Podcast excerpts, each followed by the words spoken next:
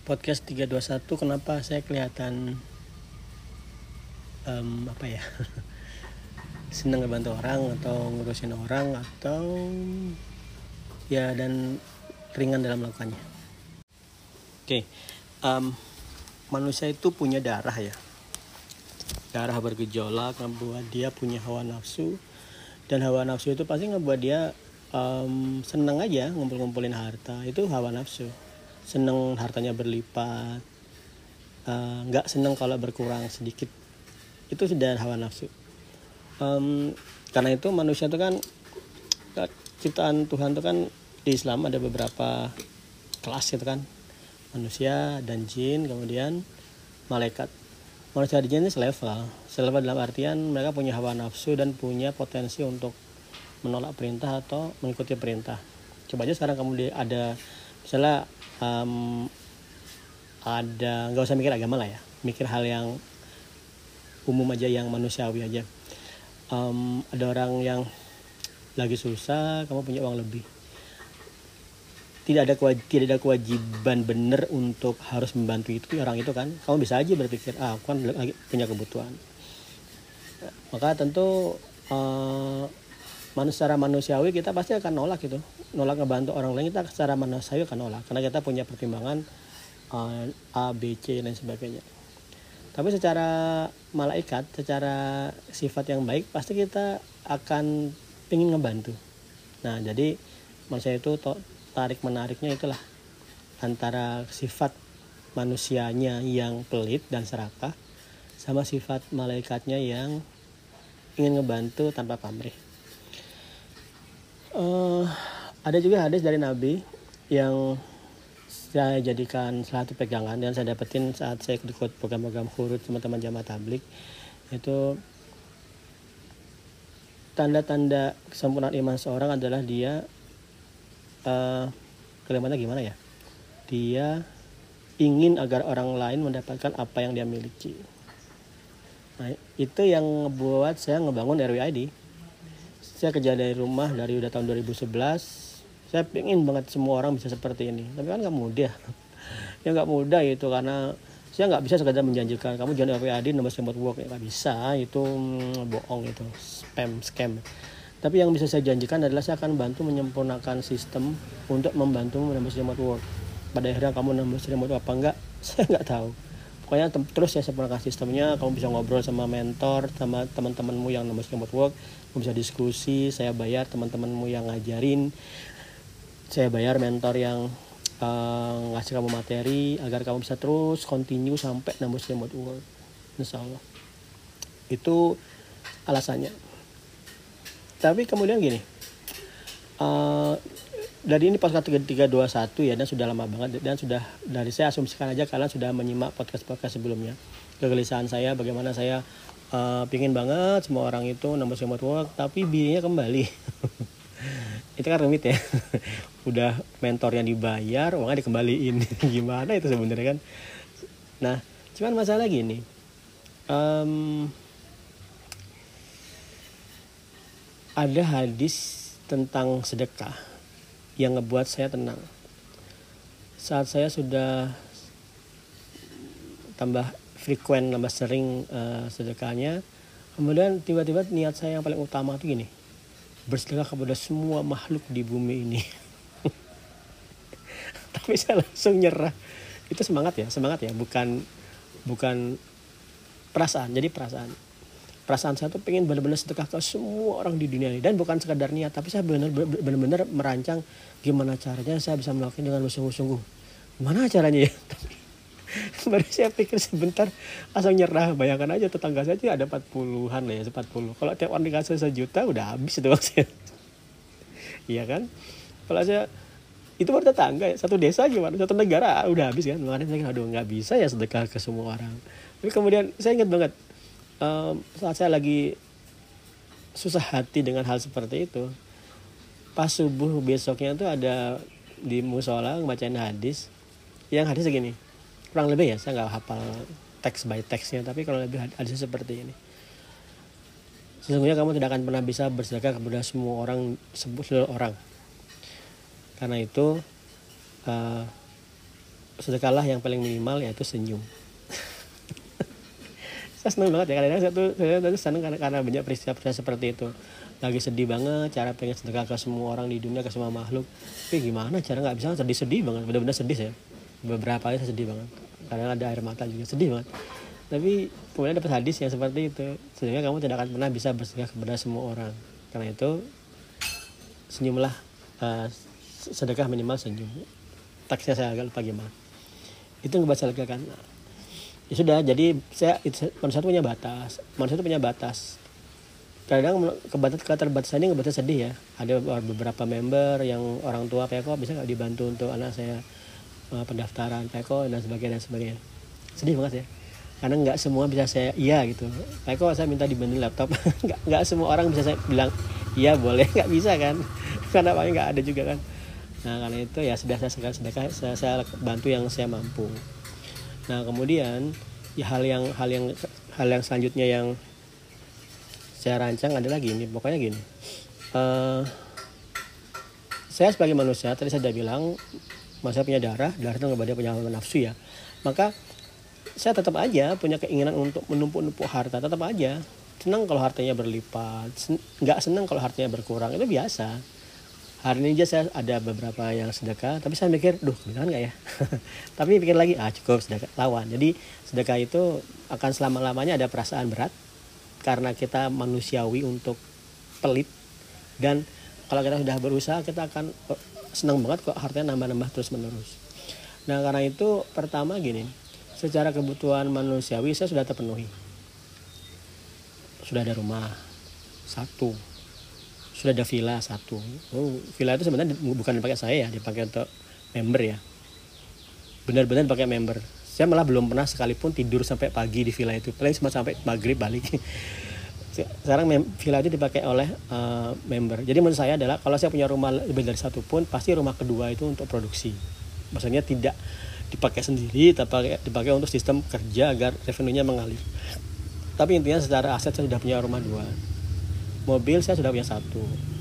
Oke. Okay. motor punya berapa itu ya? Satu istri satu saya motor sendiri dua tiga lah. Satu lagi mau saya lepas. Satu lagi udah saya wakafin ke masjid satu lagi sedang dipegang kakak saya untuk dijual karena saya juga lagi nggak terlalu suka motor yang cruiser model Harley gitu. Ya kan? Terus ya sudah kebutuhan tercukupi. Anak anak-anak uh, sekolahnya sudah terpenuhi kebutuhan terpenuhi sudah jelas aja nggak ada lagi punya nggak ada lagi punya perasaan aduh uangnya kurang nih kita beli rumah lagi. Ya nggak mesti juga. Beli mobil lagi ya buat apa ya kan? Karena itu karena itu revenue RWID itu saya putar-putar habis loh ya. Kalau kalian pengen tahu kok berapa revenue RWID saya tinggal ngelihat berapa saldo saya setiap akhir bulan. Oh ya segitu. Gede juga ya. Tapi ke mana itu ya? Karena udah hilang. Karena akhir bulan itu siapa nih? Cuma sekedar sisa untuk ngebayar mentor aja 100 juta 120-an juta. Udah habis lainnya udah nggak tahu ke mana habis dah. Benar-benar habis saya mulai lagi dari nol. Kenapa seperti itu? Karena karena bagi saya karena apa ya? Ya sudah ada terpenuhi. Jadi menurut saya ya kalau orang itu mau benar-benar uh, sedekah murni dan ngebantu teman-teman secara frontal tuh ya pertama memang dia wajib kebutuhannya terpenuhi dulu mungkin nggak ada ada orang yang nggak punya rumah tapi sedekah rumah. Saya rasa ada ya. Nggak punya mobil sedekah mobil. Saya rasa ada. Pasti ada seperti itu. Cuman saya bukan seperti itu. Karena saya yo ya anak istri yang harus dipenuhi dulu kan. Maka saya penuhi. Kalau kayak sahabat itu ya terbagi dua ya ter, sebelah sahabat yang jadi role model untuk sedekah itu pertama Abu Bakar. Saat Abu Bakar sedekah itu dia ya Allah ya Rasulullah aku sudah aku sedakin seluruh hartaku. Wah seluruh harta disedekahin sama Nabi diterima. Bila Umar ya, ya Nabi ya Nabi aku sedekahin setengah hartaku sama Nabi diterima.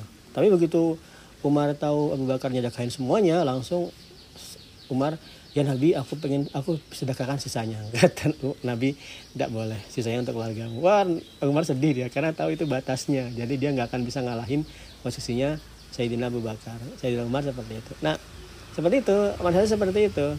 Uh, saya bukan yang bekerja habis-habisan terus tidak menyimpan sama sekali semuanya untuk orang lain. Saya bukan saya belum seperti itu. Ya saya bukan seperti itu. Saya tetap dulu bangun rumah dulu kemudian baru ke yang lain. Saya punya mobil dulu baru ke yang lain. Saya punya motor dulu sampai puas baru ke yang lain. Nah sekarang saya udah cukup. Ya nggak berarti saya kayak kayak banget tapi cukup lah komputer aja ada satu ada, ada tiga di rumah empat malah atau lima ya. Ada lima di rumah istri anak saya sendiri dua dan sebagainya. Cukup banget cukup banget. Nah karena itu um, menurut saya sebenarnya logika-logika untuk mengurangi korupsi dengan meningkat nambah gaji itu benar sih. Cuman masalahnya manusia itu juga nggak akan punya batas, nggak punya kepuasan juga kalau nggak dia paham. Kalau orang punya gaji 100 juta tapi dia nggak paham bahwasanya harta itu milik yang maha kuasa dan hak manusia itu untuk hanya pakai dan distribusi ya maka dia akan terus saja ngerasa itu harta jadi tumpuk-tumpuk lagi dan seterusnya dan seterusnya. Karena misalnya nih misalnya nih misalnya saya nggak punya mindset yang seperti tadi ya. Saya langsung saat ini ya saya udah langsung aja mempertimbangkan oh anakku dua berarti aku harus punya rumah lagi dua aku beli lagi. Ya kan ya untuk anak-anak saya juga nyimpen anak-anak itu sebagai contoh aja teman-teman bisa ngikutin ya anak-anak tuh kamu belikan aja emas yang gramasnya besar kamu cicil setahun atau dua tahun nggak apa-apa beli emas sekarang 100 gram kamu cicil 2 atau 4 tahun 4 tahun lagi anak udah punya 100 juta untuk dia 100 gram ya pasti nilai naik kan Nah, kurang lebih seperti itu. Uh, untuk anak-anak saya seperti itu. Saya bertahap saya belikan 100 gram, 100 gram, 100 gram kayak gitu. Sekarang sih baru satu. Um, nah, kedua selanjutnya kenapa kenapa kita kenapa saya senang banget ngebantu? Ya karena hmm, kalau nggak salah ada bukunya si di di komik sih di komik. Kenji itu di bagian akhir dia bilang Goethe sastrawan mana ya? Lupa. Dia bilang sumber kebahagiaan yang paling utama itu adalah bahagia dengan kebahagiaan orang lain ada orang yang bahagia kamu bahagia itu luar biasa. Tetangga beli mobil kamu seneng. Tetangga mau bangun rumah kamu seneng. Tetangga mau beli motor kamu seneng. Kan dia bahagia kan? Ya kamu jadi bahagia juga. Tapi ya emang jadi masalah itu sebaliknya ya. Kebahagiaan lain ada penderitaan wah. Jangan sampai. Nah tapi lebih dari Goethe saya mikir gini. Kalau kebahagiaan yang paling kebahagiaan terbesar adalah bahagia dan kebahagiaan orang lain, maka kebahagiaan yang lebih utama lagi adalah ngebuat orang lain bahagia dengan jalan kita dan setelah dia bahagia kita bahagia lagi. Jadi kebahagiaannya berlipat-lipat. Itu yang saya maksud dengan kebahagiaan atau itu yang saya maksud dengan kenapa saya senang banget ngebantu orang lain ngepush habis-habisan kamu nembus remote work, uangmu saya usahakan agar kembali dan lain sebagainya. Kenapa? Karena kamu kamu bahagia kan ya. Oh, udah saya bahagia lagi. Ya sebenarnya cuma sekadar ini ini uh, ngebuat diri saya bahagia aja. Jadi juga kan kalau secara hadis lagi ya, uh, kalau seseorang itu memudahkan hidup orang lain, ya udah Allah akan memudahkan hidupnya. Jadi nih kalau kamu ngerasa hidupmu agak susah ya, apalah gitu, kamu susah ngerasa hidupmu Coba aja kamu lihat ada nggak orang yang bisa kamu bahagiakan, ringankan hidupnya. Meskipun sekedar senyum ya, kamu niatkan seperti itu. Niatkan seperti itu agar yang maha ngebantumu. Saya pikir itu akan benar-benar ngebuat hidupmu lebih mudah. Sekarang saya udah ngerasa hidup saya mudah sekali ya. Cuman kalau saya inget jumlah manusia yang belum saya bantu ya sedih sih. Jadi misalnya gini, misalnya gini. Uh, kalau saya cuma mikirin makan pandang, sandang, pangan, papan saya udah cukup, saya udah bahagia. Tapi kalau uh, keinginan saya ngebantu semua orang maka saya nggak bahagia karena nggak cuma sedikit yang bisa saya bantu kan member RWID berapa persen yang ada menembus remote work ya kan maka saya habis-habisan terus yang belum jadi member RWID gimana caranya? Saya bantu. Ya udah saya habis-habisan beliin kambing uh, buatin usaha dan sebagainya. Tapi berapa yang belum ya nah tapi sekali lagi kembali kembali ke hadis tadi. Kamu nggak akan pernah bisa sedekah kepada semua orang maka minimal senyum. Nah itu kan karena itu ya sedikit cerita ya. Uh, maka sebenarnya kalau kalian men meresapi kehidupan di dunia kehidupan di dunia ini nggak nggak enak ya. Kehidupan di dunia ini nggak enak pertama tadi kalau kamu mikirin kebahagiaanmu sendiri kamu harus takut akan mati ya kan? Kalau orang yang cuma mikirin kebahagiaan sendiri ngumpul-ngumpul harta, pingin muda terus, pingin kaya, pasti dia khawatir khawatir miskin, khawatir tua, khawatir gejolak ekonomi khawatir sakit segala macam merah mati ya kan? Itu pendidikan yang pertama kesusahan hidup yang pertama tapi hidup yang kedua yang versinya ekstrim lagi yang yang mungkin sedang saya jalani yaitu kalau saya pengen ngebantu orang lain ya udah saya nggak akan bisa ngebantu semua orang kan? Makanya kayaknya hidup di dunia itu berat banget. Misalnya ngelihat ada orang yang di lampu merah susah hidupnya atau bang gojek yang malam-malam saya minta beli makanan GoFood itu kan. Aduh sedih banget rasanya ngeliatin ngeliatin banyak orang yang sulit hidupnya tuh cuman cuman iya kayak lagi itu bukan saya nggak akan bisa sedekah ke semua orang simpelnya itu kan. Uh, satu lagi mungkin terakhir ya. Saya mau berangkat ke masjid, ke masjid mau nih jadi um, hidup manusia kan 60-70 tahun ya. Sekarang saya 40-an um, itu pendek loh ya.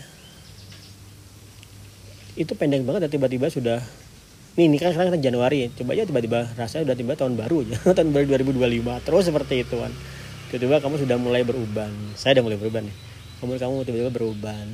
Tiba kamu ngelihat pasanganmu udah beruban juga. Anakmu yang dulu kamu gendong sekarang sudah bisa gendong kamu. Makanya terus gimana? Terus adalah jangan sampai masa-masa hidupmu itu hanya untuk mikirin diri sendiri. Susah dengan kesusahan hidupmu sendiri. Pak, aku hidup susah aku mau bahagia dulu baru buat orang lain orang lain bahagia. Well dalam taraf tertentu itu benar. Misalnya kamu belum punya rumah ya nggak apa-apa. Kamu kerja untuk rumahmu. Kemudian kalau sudah kamu bantu orang yang punya rumah ya kan? Tapi dari tahap dari tahap awal pun namanya sedekah bantu orang itu sudah sudah bisa pak ya. Saat dulu saya um, punya ontel aja saya masih sudah bisa tuh dikit-dikit bantu-bantu apalah gitu kan.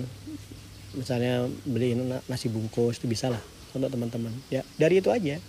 Tapi nanti kalau kamu udah semakin semakin besar pasti kamu akan semakin gencar lagi dalam uh, bersedekah jadi itu ya kalau kalian tanya kenapa sih aku seneng banget ngebantu. Ya karena sumber kebahagiaan yang paling utama sumber ke, kebahagiaan yang lebih dari yang utama adalah ngebuat orang lain bahagia. Dan bahagia dengan kebahagiaannya. Ah seru deh itu. Ya thank you. Bye bye